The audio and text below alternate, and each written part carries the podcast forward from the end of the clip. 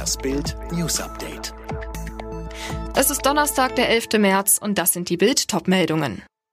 Zulassungsempfehlung für Johnson Johnson. TV-Hammer. Bohlen hört bei DSDS auf. Impfstart in Arztpraxen wohl erst im Mai großflächig.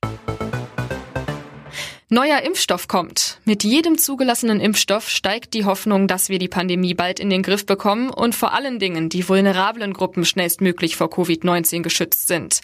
Ein weiterer Schritt in diese Richtung wurde jetzt getan. Zu den drei in der EU zugelassenen Impfstoffen von BioNTech Pfizer, Moderna und AstraZeneca gesellt sich nämlich ein neuer hinzu, der von Johnson Johnson. Die EU-Arzneimittelbehörde EMA hat heute die bedingte Zulassung in der EU empfohlen. Jetzt muss zwar noch die EU-Kommission zustimmen, zustimmen, aber das gilt als Formsache. Wie der Impfstoff funktioniert, wann er nach Deutschland kommt, was die Unterschiede zu den anderen Vakzinen sind und welche sonst noch in den Startlöchern stehen, wir haben für Sie den Überblick auf Bild.de.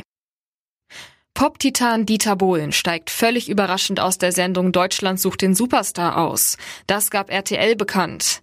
Das Finale der aktuellen Staffel am 3. April ist laut der Mitteilung die letzte Show von Bohlen auf dem Sessel des Chefjurors. Hammer Nummer zwei, auch bei Das Supertalent ist Bohlen raus, wird nicht mehr Teil der neuen Staffel, die im Herbst startet, sein. Dabei war Dieter Bohlen die ewige Konstante der beiden Sendungen. Die Juryplätze um ihn herum wechselten munter Staffel für Staffel, doch der Hitproduzent blieb.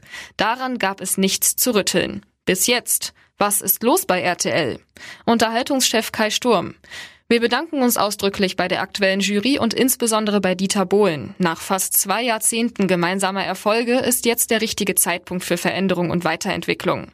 Dieter Bohlen selbst meldete sich noch nicht zu Wort.